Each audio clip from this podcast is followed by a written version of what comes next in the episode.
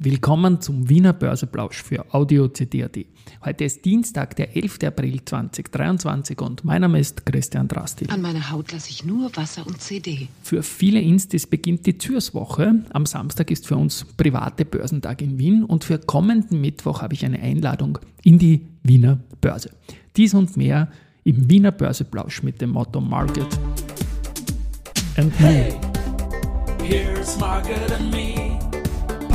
Podcasting for Equity. Mit Humbi. Hey, den Zeitgeist, ja.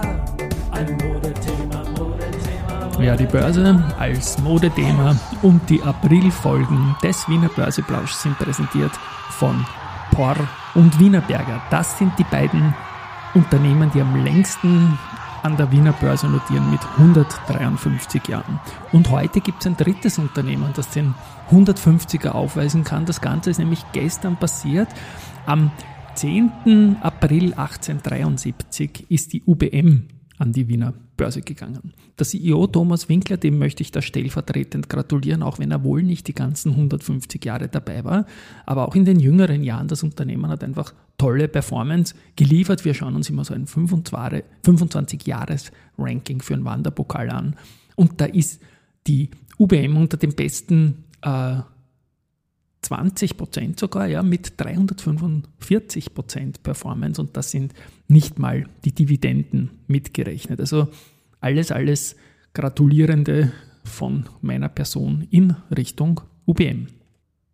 Und wenn wir schon bei der Börse-Geschichte sind. Keine harte Pause, Geschichte wird gemacht, CD voran. Heute, vor 23 Jahren, ist die Update.com nach Frankfurt an die Börse gegangen. Das Emissionsding war damals 73,5 Millionen Euro und der Greenschuh 7,3 Millionen Euro. Also fast schon eine Geschichte aus vergangenen Wissensbereichen. Greenshoe und IPOs hat man schon lange nicht mehr gehört mit initialer Ausgehen, Aus Aktienausgabe. Den Jingle Börsegeschichte mit eingesungen hat Klaus Dellatore. Und das korrespondiert mit meiner Ankündigung. Die Instis sind diese Woche beim Raiffeisenbank International Meeting in Türs. Das Ding ist ausgebucht, hat mir der Klaus nochmal gesagt. Also hunderte One-on-Ones wird es da geben. Ganz Kapitalmarkt Österreich, sage ich mal, flapsig ist dabei und Investoren aus vielen, vielen Ländern. Für uns Private ist so, dass am Samstag der Börsentag in Wien im Austria Center ist, börsentag.at und für nächste Woche, Mittwoch, habe ich eine Einladung von einem Podcast-Kollegen auf der Audio CD.at äh, reinbekommen. Und zwar der Josef Oberganschnick wird sein neues Buch präsentieren. Und das Ganze in der Wiener Börse. Äh, Säulenhalle, Eintritt ist frei, man muss sich aber anmelden bei office.oberganschnick.com www.ecom.at. Das Ganze ist nächsten Mittwoch, wie gesagt, am 19.04. und geht um 18 Uhr los. Es gibt dann auch noch ein Rahmenprogramm und das Buch, das heißt von Null auf Reich. Ich habe mit ihm dazu auch einen Podcast gemacht zum Buch selber und das werden wir dann auch noch verlinken, was es da zu erwarten gibt. Ein bisschen unerwartet ist für den Absender von einer Message an Audio diesmal, also Rudi at börsenradio.de, aber mit Audionachricht und zwar vom Heimo. Und da geht es um, wir haben immer schon wieder mal Kontakt gehabt und er hat schon etlichen Input für den Gap und auch für den äh, Wiener Börseplausch gebracht. Also danke mal an der Stelle. Aber ich spiele mal seine Audioanfrage an uns ein. Christian, da ist der Heimo. Es gibt wieder mal ein Thema rund um den ATX äh, und zwar konkret um die äh, Aktie von der RBI. Da wurde diese Woche die Dividende ausgeschüttet mit Valuta 4.4. 80 Cent Bruttodividende. Und gestern wurde die äh, Dividende storniert, ohne Angabe von Gründen von meinem Broker. Ich habe dann dort nachgefragt äh, und da wurde ich auf den Emittenten verwiesen. Von der RBI habe ich noch keine Antwort. Auf jeden Fall ist man als RBI-Aktionär ohnehin geprüft in letzter Zeit und das macht halt keinen schlanken Fuß.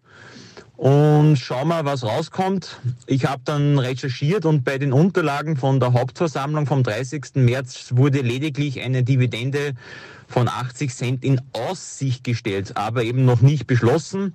Und ja, schauen wir, wie es ausgeht.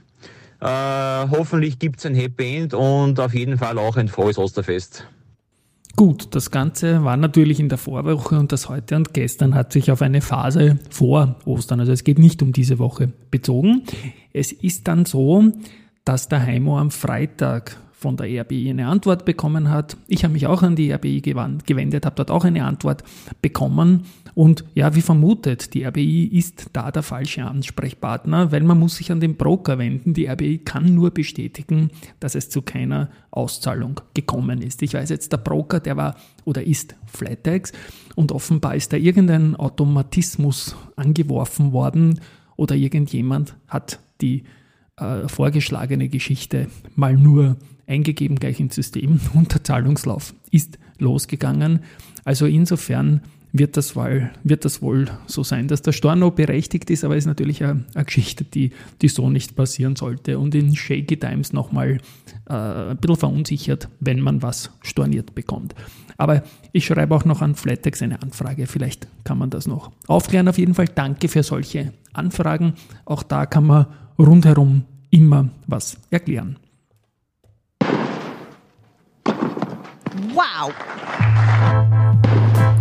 So, das waren jetzt keine Schüsse, sondern ein symbolisiertes Tennisturnier und das ist mein neuer Jingle fürs Aktienturnier. Da werden wir jetzt draufbleiben ein bisschen, weil wir sind im April-Turnier. Es ist bereits das 15. Aktienturnier bei IRW Press. Danke an Joe Brunner fürs Supporting an der Stelle.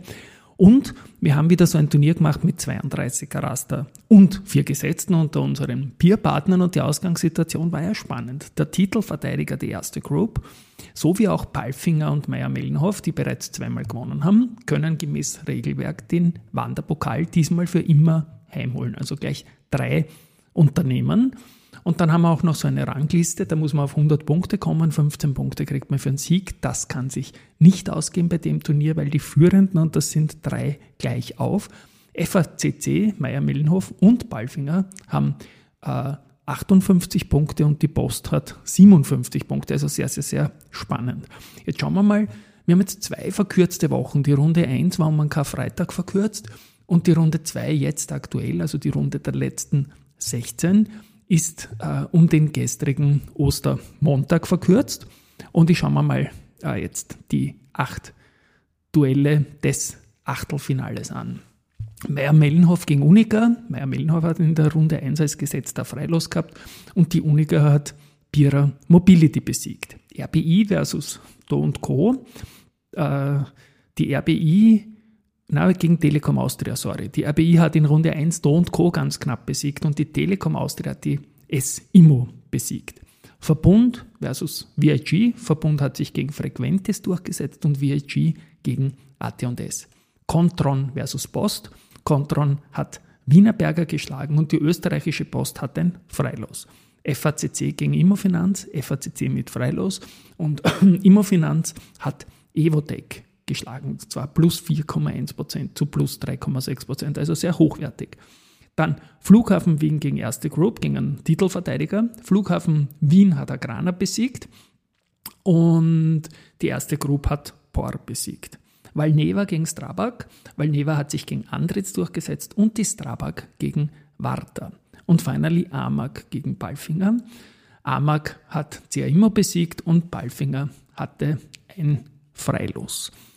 Wir werden, wie gesagt, in dieser Woche wissen, ob die drei Unternehmen, um die es dabei gehen kann bei diesem Aktienturnier mit dem finalen Gewinn des Titels, eben um die erste Group, um Meyer-Mellenhof und Palfinger, ob die auch ins Viertelfinale kommen werden. Auf jeden Fall, mir machen diese Dinge ja irrsinnig viel Spaß.